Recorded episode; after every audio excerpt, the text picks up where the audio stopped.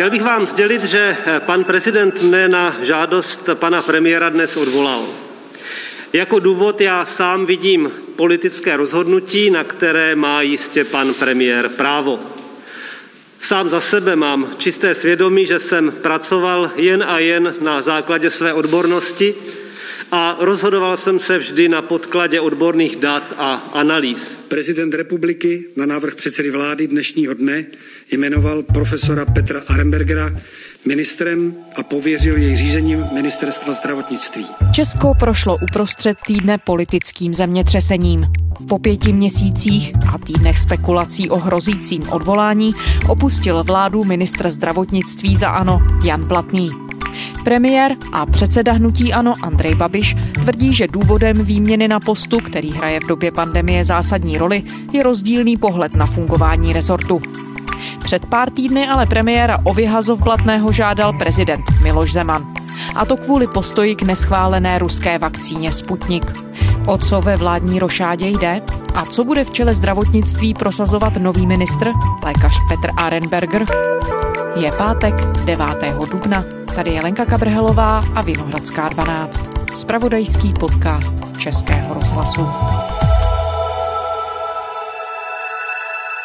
Erik Tabery, šéf-redaktor týdeníku Respekt. Dobrý den, Eriku. Dobrý den. Eriku, my jsme tady ve Vinohradské 12 cíleně si nechali jeden den odstup, abychom mohli nahlížet na ty události velmi hektické, aspoň z pozic české politiky, z trošku vzdálenější perspektivy. Když se na to díváte, co se to vlastně stalo z hlediska závažnosti, jak zásadních událostí jsme to svědky? Já myslím, že je hodně zásadních událostí. Myslím si, že ten den v mnoha ohledech ukázal nebo nasvítil tu českou politiku a českou společnost v takovém hodně zajímavém detailu. Je to minimálně, řekněme, takový jako vrchol vlivu a vztahu Miloše Zemana na Andreje Babiše a k Andreji Babišovi.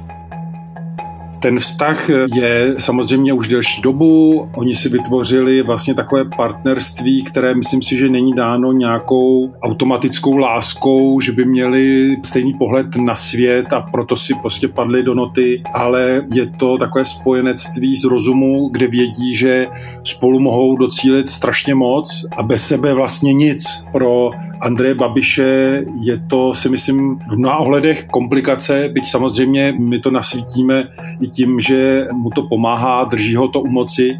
Nicméně ta komplikace je v tom, že to má velký vliv na formování jeho kroků, na vliv na vládu a myslím si, že potom v konečném důsledku i na jeho obraz v historii České republiky. Protože přes všechnu kritičnost, kterou k Andreji Babišovi mám, tak myslím si, že Miloš Zeman má velký vliv na všechny špatné vlastnosti Andreje Babiše a že je zvětšuje, než aby je tlumil nebo hledal nějakou lepší stránku. A tady to vidíme v tom ohledu, že Andrej Babiš není nějakým velkým stoupencem ruských zájmů nebo ohlížení se na východ a v některých ohledech si myslím, že vlastně projevil celkem rozumný přístup, třeba, že nepřistoupil na odvolání šéfa bezpečnostní informační služby a tak dále. Ale tím, jak je ten tlak na něj velký a jak je závislý na Miloši Zemanovi, tak se to někde prostě projevovat muselo. A tady byl úplně enormní. Myslím si, že jeden z největších tlaků ze strany prezidenta na Andreje Babiše a to kvůli podporu podpoře Sputniku v České republice. Jsou chvíle, kdy novinář v těžké situaci, že musí spekulovat a je tak trochu v nevýhodě, že musí sázet na důvěru čtenářů, posluchačů nebo diváků. Miloš Zeman nám to usnadňuje, což bylo vidět během toho jmenování nového ministra kde on to říká úplně naplno. Každý z nás by měl proto usilovat o to, aby zde bylo co nejvíce efektivních vakcín. Vím, že například vakcinu Sputnik teď kupuje Německo nebo Rakousko a další země. On opravdu vystupuje jak obchodní zástupce Kremlu a hájí zájmy Sputniku a Vladimíra Putina. A tady to prostě máme úplně ložené a máme ten příklad. A není to opravdu úvaha, on to sám během toho jmenování řekl. Takže z vašeho pohledu vůbec není pochyb o tom, že tohle všechno, tím míním odvolání ministra Jana Blatného, se děje na žádost prezidenta Zemana, kterou vyslovil prezident před pár týdny velmi explicitně. Je to tak. Já bych to spojil vlastně s dvěma kroky nebo dvěma vlivy, byť vlastně mají spojený kořen. Ten tlak Miloše Zemana byl enormní, byl zákulisní, ale byl veřejný. Takže znova tady máme výhodu, že si nejsme v rovině spekulací. Miloš Zeman to řekl jasně, řekl to třeba v rozhovoru pro parlament parlamentní listy, je, že prostě chce Sputnik v České republice a brání mu Blatný. Ještě zmínil šéfku SUKL. Mně by úplně stačila certifikace SUKLu. SUKL, tedy státní úřad pro kontrolu léčiv, by neměl být líný a měl by takovou certifikaci podobně, jako to udělalo Maďarsko, provést. Ale samozřejmě ten ministr je v tomhle tom podstatnější. Takže ten tlak byl kontinuální a byl poměrně výrazný. Chvíli se zdálo, že tomu bude Andrej Babiš nějakým způsobem odolávat, protože myslím si, že i pro ten jeho obraz není úplně výhodné, aby bylo vidět, že taková loutka Miloše Zemana a ten mu to neusnadňoval. Nicméně ve chvíli, kdy do toho vstoupili komunisté, na kterých je přímo závislá vláda Andreje Babiše a řekli, že tu vládu nebudou podporovat, tak ten tlak se prostě zdvojnásobil a byl de facto na úrovni bytí a nebytí této vlády. KSČM bude jednat s hnutím ANO o vypovězení toleranční dohody. Podle většiny členů ústředního výboru strany neplní hnutí ANO toleranční smlouvu. Komunisté ji s ANO uzavřeli před třemi lety a slíbili tak podporu menšinovému kabinetu. Vyjednavači ANO a KSČM se k dohodovacímu řízení sejdou ve středu v pět hodin odpoledne ve Strakově akademie. Pokud nebudou splněny zatím neuskutečněné body tolerančního patentu, dohodovací řízení skončí jeho vypovězením. My jsme během té hodiny a půl probrali vlastně eh, podmínky KSČM k toleranci vlády. Dostali jsme to písemně, eh, když to řeknu velmi zjednodušeně na procenta, tak podle KSČM je 60% těch podmínek splněno, 40% z nich je neplněno. Takže se premiérovi vlastně podlomila pod nohama nějaká konstrukce, na kterou on se mohl aspoň trošku spoléhat a mohl se o ně opírat. Přesně tak. A proto ten den odvolání Jana Blatného je třeba vnímat nejenom v souvislosti s tím, co říkal Miloš Zeman, ale i co říkali komunisté. Oni vlastně v ten den mluvili o tom, že vypoví úplně důvěru vládě, ve chvíli, kdy Blatný byl odvolán, tak řekli, že to odkládají. Sice je tam takové to trochu legrační zdůvodnění, že jde o tu komerční státní banku. Vzniknout by mohla například komerční banka vlastněná státem. K tomuto požadavku už komunistům předal premiér a šéf ANO Andrej Babiš rozpracovaný návrh. Takové banky mají všechny státy v okolí. Jestli Francie, která ji má uh, z 19. století od roku 1816, Německo, který má uh, po druhé světové válce zřízenou. Jsou to banky, které zabezpečují, aby ty, ty soukromé banky v podstatě nevydíraly občany toho konkrétního státu svým bankovním systémem, aby je netírali poplatky. Která pochopitelně to je zástupný problém, protože i kdyby se to rozjelo všechno a Andrej Babiš jim to teda skutečně jako posvětil, tak i kdyby se to rozjelo, tak to téma není do tohohle volebního období. Takže i tam byl tlak na Jana Blatného, což ostatně Vojtěch Filip sám říkal a v tu chvíli už bylo prostě ložené, že ten ruský zájem, v tomto říkejme tomu tak, vlastně vítězí a přivedl Andreje Babiše do kolen, protože prostě buď to tomu ustoupí, anebo nebude mít podporu pro vládu a samozřejmě i s těmi konsekvencemi potom, jaká ta situace může být až po volbách na podzim. No a teď, když se na to podíváme perspektivu Andreje Babiše, který tedy strategicky se ocitl zřejmě ve velmi složité situaci, jakým způsobem dokáže obhajovat to, jak předkládá ty věci veřejnosti? Protože samozřejmě jedna věc je tu nějaký politický tlak, kterému musí odolávat každý politik, u něj je to v tuhle chvíli asi hodně vyhrocené, ale druhá věc je, jakým způsobem komunikuje s veřejností, dokáže ty svoje kroky obhajovat obhajovat a vysvětlovat? On má dvě výhody. První je, že stále má velice loajální část voličů. Takové to nejpevnější jádro je kolem 20%, což není vůbec málo, byť předtím měl 30, ale to pevné jádro je klíčové potom pro případný úspěch, růst, pokles. A to se zdá zatím, že je mu loajální za každou cenu. Tím neříkám, že to tak bude pořád, ale v tuhle chvíli to tak je. Může se na ně spolehnout. Jsou to lidé, kteří hodně čerpají zdroje přímo od něj, to znamená, nejsou ovlivněni nezávislými informacemi nebo nějakým kritickým přístupem a to samozřejmě usnadňuje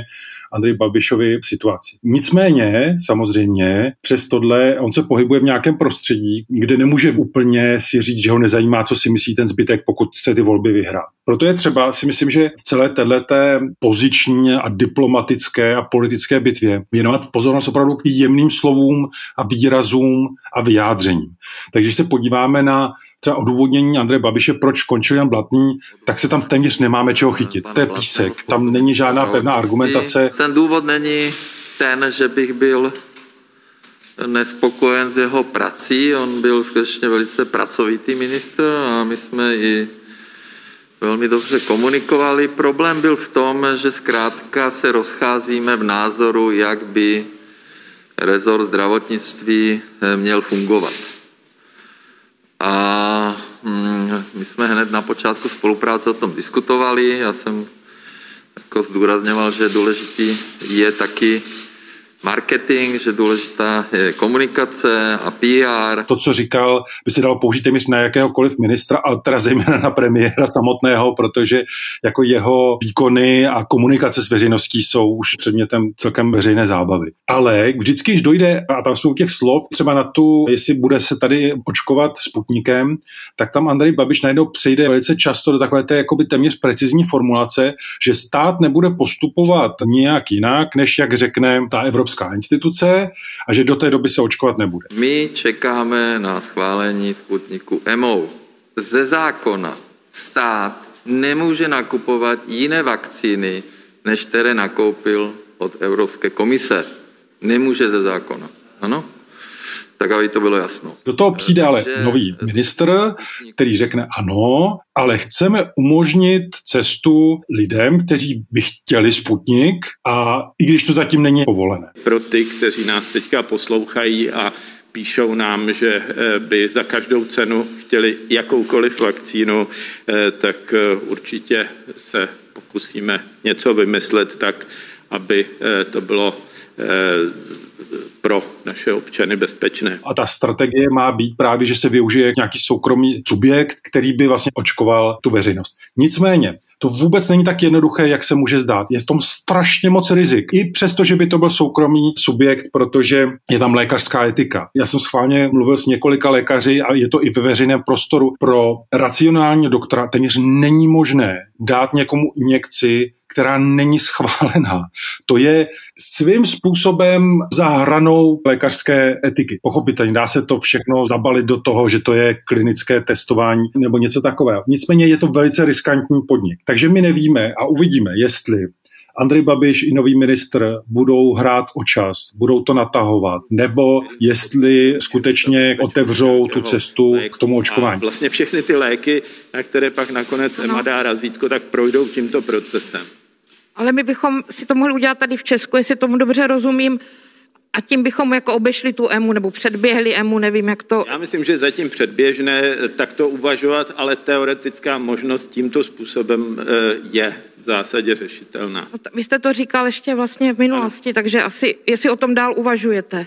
Je to jedna z variant a určitě se musím nejdřív podívat na to, jestli... Ve chvíli, kdyby udělal i tohleto testující eh, očkování, tak víme, že ten ruský zájem vlastně uspěl, že je mnohem silnější, než jsme si možná byli ochotni do této doby přiznat a pro ruskou stranu to bude velký úspěch. No, ono je to ošidná situace jednak k tomu všemu, co jste zmiňoval. Ještě asi by se možná dali přidat právní aspekty, protože to jistě není tak jednoduché vzít prostě jen tak nějakou látku a nějakým způsobem s ní nakládat. Jak to říkala vaše reportérka při té tiskové konferenci, ta látka se od někud musí ocitnout v té zemi a proto musí být asi nějaký právní rámec. A další věc je ale ta, že z druhé strany přeci ta argumentace, že ve chvíli, kdy tu není dostatek očkovacích látek, proč bychom neměli chtít další, ta svým způsobem způsobem dává logiku. Pochopitelně ve chvíli, kdy je to všechno schválené.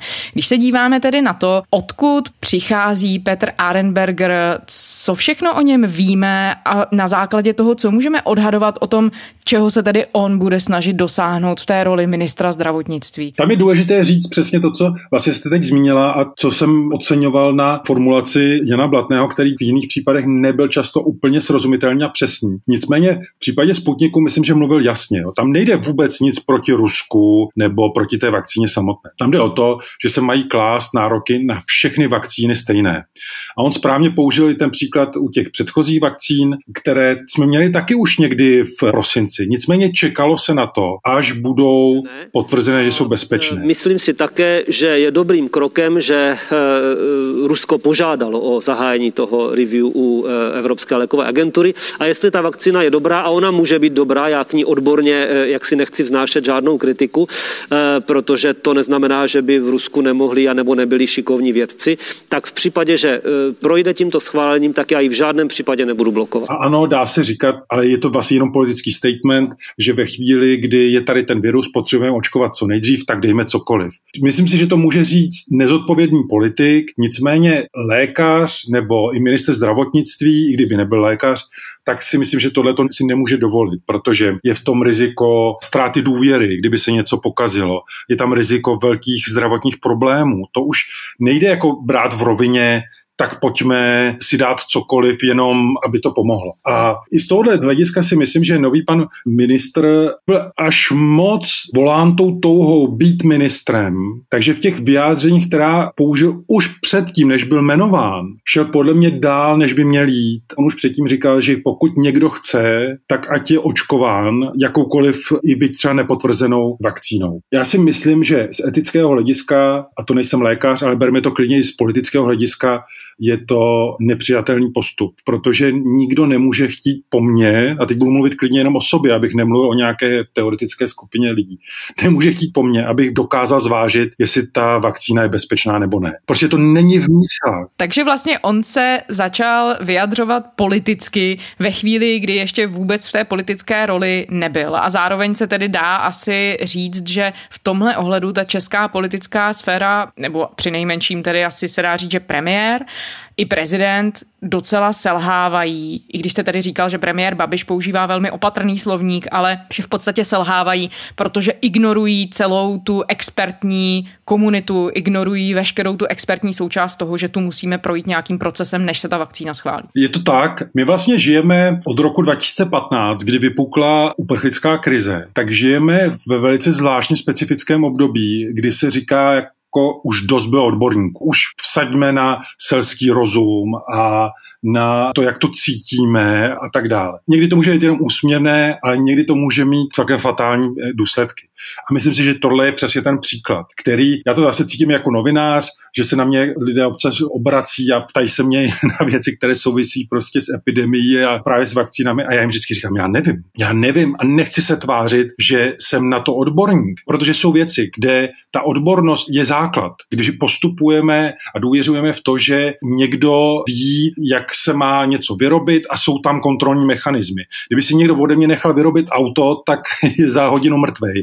Myslím si, že podobně asi by to bylo i u té vakcíny. To znamená, u spousty věcí my si umíme představit, že to nemůže být otázka lajků. Myslím, ne lajku jako lajkovat na Facebooku, ale jako lidí, kteří nejsou odborníci. Ale pak najednou jsme ve sféře některých témat, kde se zdá, jakoby, že ten tak vzývaný selský rozum stačí. A podle mě to je fatální omyl. A čekal bych, že ta politická elita bude právě naopak fungovat v tom, že bude říkat, podívejte se, je politika, je politické rozhodování a pak je odborné rozhodování. A my uděláme všechno pro to, aby jsme splnili politickou roli, ale tu odbornou musíme nechat na odbornících. Takže když nám řeknou, můžete nakupovat, je to bezpečné, nakupujte, tak my jako politici uděláme všechno pro to, aby jsme sem dostali co nejvíc vakcín, aby bylo dostatek jehel a tak dále. Nicméně ta odborná stránka podle mě musí být stěna a nechávána bokem.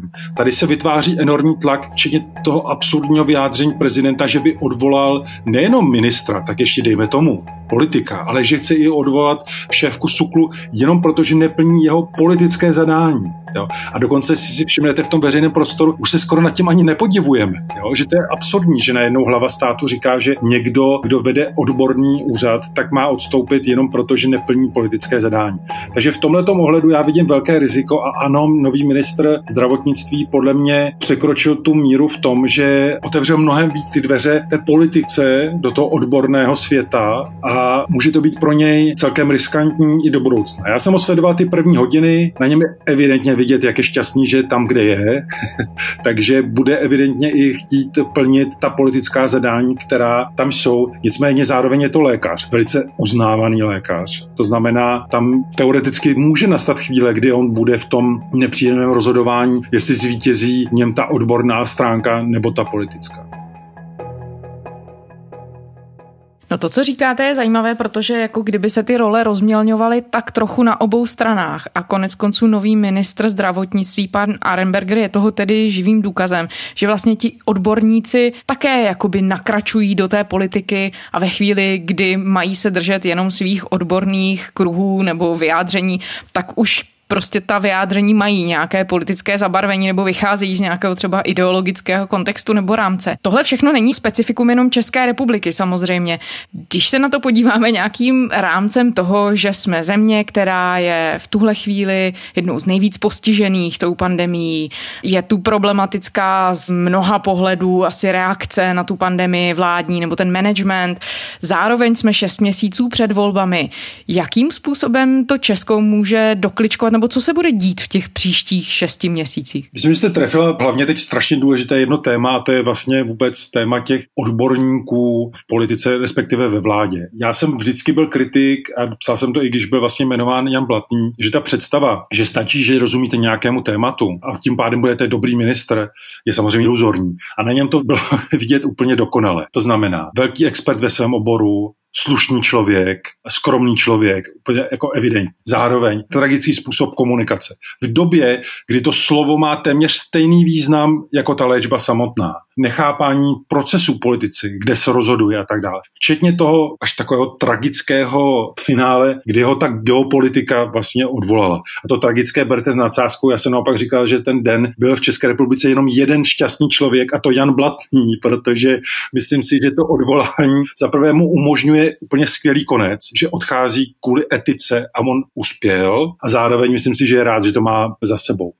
A na to navazuje vlastně ta druhá část, na kterou jste se ptala, co nás teď čeká. Nepochybně nový ministr i Andrej Babiš. A tady trochu musíme říct všichni, že doufejme, tu situaci budou mít výrazně teď jednodušší, protože se zdá, že ta situace se zlepšuje. Tím neříkám, že to máme za sebou v žádném případě, nicméně máme už nějakou část lidí proočkovanou, to očkování pokračuje, část je promořená, ta, co byla nakažená jako v poslední době, lehce to klesá. Takže by se dalo říct, že pro nového ministra zvládání té pandemie může být o trochu snadnější, nicméně bude teď víc v centru té politiky, protože do ní vstoupil s tím, že je vlastně příslip pro splnění přání Miloše Zemana. Tím, že vlastně on si o to jmenování řekl právě tím, že je připraven ten Sputnik sem vlastně pustit, tak ten tlak ještě o trochu vzroste, než byl na Janu Blatném a tam jsem sám zvědav opravdu z mnoha úhlů pohledu, jak on v tom obstojí. Nicméně on musí vědět, do čeho jde. Musí být připraven na to, že ta hra bude náročná a jestli to přijal, tak je evidentně připraven hrát s těmi kartami, které má. Jedna politická síla, kterou jsme nezmínili, to je opozice, respektive ta demokratická opozice a to, jaká je její role v téhle celé debatě. Pochopitelně vzhledem k tomu, že šlo o rošádu ve vládě nebo o výměnu, tak se tu bavíme hlavně o vládních stranách a o vládní politice, ale opozice samozřejmě v, té, v tom formování toho, co se teď bude dít, toho půl roku bude mít také zásadní roli. Dá se říct na základě toho, co pozorujete, jakým způsobem spolu ty dvě síly komunikují nebo nějak na sebe narážejí. V jakém stavu tu Česko půl roku před volbami je? Jeví se vám to tak, že tu má o zprávu Česká a teď právě ve světle toho roku pandemického o tu expertní, poctivou zprávu Česka, že oni vůbec má někdo zájem na české politické scéně? Myslím si, že v tomhle ohledu udělala i opozice docela dost chyb a že to v něčem vlastně Andrej Babišovi usnadňovali, třeba i v tom větším volání po rozvolnění ve chvílích, kdy na to ten čas jako evidentně nebyl, kde tak trochu vlastně přebírají tu odpovědnost, i když by vlastně vůbec nemuseli. Tam myslím si, že trochu podlehli té vlně a té touze asi části voličů, která jim píše, že už toho mají dost a že chtějí rozvolňovat. Nicméně mnohdy ti lidé, kteří vás kontaktují, nejsou ten vzorek té společnosti. Ale když se podíváme na ty výzkumy, tak přeci jenom jako ty lidi jsou naštvaní, ale chtějí, aby se dodržovala ta opatření, jo? protože se toho pořád ještě ta většina bojí. Takže to je taková těžká situace. Nicméně myslím si, že výhoda opozice je v tom, že víc než ta vláda připomínali a argumentovali a vznášeli vlastně ty informace a ty analýzy té odborné části veřejnosti. Myslím si, že kdyby to dělali ještě víc, tak by v tom měli ještě výraznější výhodu, ale tam jsou pořád pro ně takové, řekněme, nášlapné miny, kde se můžou hodně zranit a třeba už se to teď vyřešilo, ale jestli si vzpomenete, když ještě asi tak týden, dva týdny zpátky Vojtěch Filip v jednom rozhovoru pro českou televizi, myslím, říkal, jestli jsou připraveni zrušit tu podporu, tak on říkal, ano, zřejmě vypovíme podporu a očekáváme, že pravicová opozice nebude žádat o vyslovení nedůvěry vládě. Pokud nebude dodržovat, tak je, je to jasné, že dojde k ukončení té dohody o toleranci a očekávám, že pravicová opozice navrhne případně hlasování o vyslovení nedůvěry. A to je vlastně jako, řekněme, celkem chytrá manipulace, protože za tím vyzvyšuje tlak na Andreje Babiše, zároveň láká tu opozici, aby se do toho pustila a aby ta opozice potom převzala odpovědnost za další vývoj. Protože co by se stalo? Máme necelý rok do voleb, kdyby se zítra hlasovalo o nedůvěře vládě a ta vláda získala nedůvěru, tak to znamená, že všechny karty má v rukou Miloš Zeman a potažmo Andrej Babiš. Takže by se mohlo stát, že tady budeme mít vládu, kde nebude sociální demokracie, nebude se opírat o žádnou většinu ve sněmovně, ale povládne dál. Miloš Zeman už řekl několikrát, že nemá žádné limity, protože on nehodlá dodržovat ústavu a ústavní tradici, takže my bychom tady mohli mít to, co bylo v roce 2013, vládu Miloše Zemana, která není opřená o parlament a svým způsobem by to Babišovi i Zemanovi uvolnilo ruce. A v tomto ohledu by najednou vlastně ta odpovědnost a ta tíha padla na tu opozici a vlastně by nesli všechny náklady oni. No ale neměli by to udělat z hlediska nějaké kontinuity a vlastně důvěryhodnosti, protože když opozice tráví rok tím, že vládu kritizuje, má pocit, že je to vyhrocená situace, že skutečně se jedná teď už zcela objektivně o životy tisíců lidí, protože tady zemřelo přes 25 tisíc lidí během toho roku. Opozice sice takhle přímou spojku nedělá, že by to kladla vládě za vinu, ale zároveň mluví o naprosto chybném managementu té pandemické krize, o selhání vlády a tak dál. Neriskuje to, že ji voliči budou moc vinit z toho, že se vydala cestou politického zisku a ne cestou toho, že by skutečně myslela na obyvatele té země a převzala tady odpovědnost ve chvíli, kdy k tomu ta situace nazrála? To je ta politika vlastně zrádná, něčím kouzelná, hlavně teda pro pozorovatele, který nemusí rozhodovat, protože může platit samozřejmě obojí. Já si jenom myslím, že ve chvíli, kdyby to udělali, tak to bude taková ta pověstná role toho užitečného idiota. To znamená, můžou si říct, ano, sundali jsme vládu, splnili jsme úkol, dočkrtneme si ho, nicméně pro tu společnost to nemá žádný pozitivní výsledek. Nebude umírat méně lidí, nebude lepší práce s pandemí, nebude lepší vláda, nezmění se vlastně nic lepšímu. Takže v tomto ohledu bych očekával, že v nějakých chvílích u těch politiků zvítězí ten, řekněme, státní zájem nad tím politickým. Já vím, že se o tom hodně debatovalo, myslím, že tak půl roku zpátky, kdy ODS chtěla hlasovat o nedůvěře a tam i padal teda ten argument, který říkám já, že to vlastně nebude mít pozitivní výsledek a oni říkali, no ale je to role opozice, takže se může stát, že k tomu dojdou v rámci těch opozičních hlasů, ale musím říct, že by mě to spíš překvapilo, protože by to byl projev nějaké politické naivity. Asi kdybychom se bavili třeba rok a půl zpátky, tak to je úplně jiný příběh, protože tam je šance třeba, že se to nějakým způsobem vyvrbí. Ale mít pár měsíců do voleb, tak to vytvoří jenom podle mě chaos. A také bych se skoro vsadil, že ta společnost by si naopak řekla nakonec, že to je politikaření ve chvíli, kdy tady umírají lidé a že to je prostě špatně. Erik Tabery, šéf redaktor týdeníku Respekt. Děkujeme. Také děkuji, nashledanou. A to je zpáteční Vinohradské 12 vše. Tenhle týden jsme ve spravodajském podcastu Českého rozhlasu oslavili už druhé narozeniny a proto jsme si pro vás připravili malý dárek. Najdete ho zítra v podcastových aplikacích a samozřejmě i na serveru iRozhlas.cz a také v aplikaci Můj rozhlas. Děkujeme, že posloucháte, děkujeme za všechny vaše připomínky a komentáře. Adresu, kam je můžete posílat, už znáte. Vinohradská 12 zavináč rozhlas.cz To byla Lenka Kabrhelová. Těším se zítra.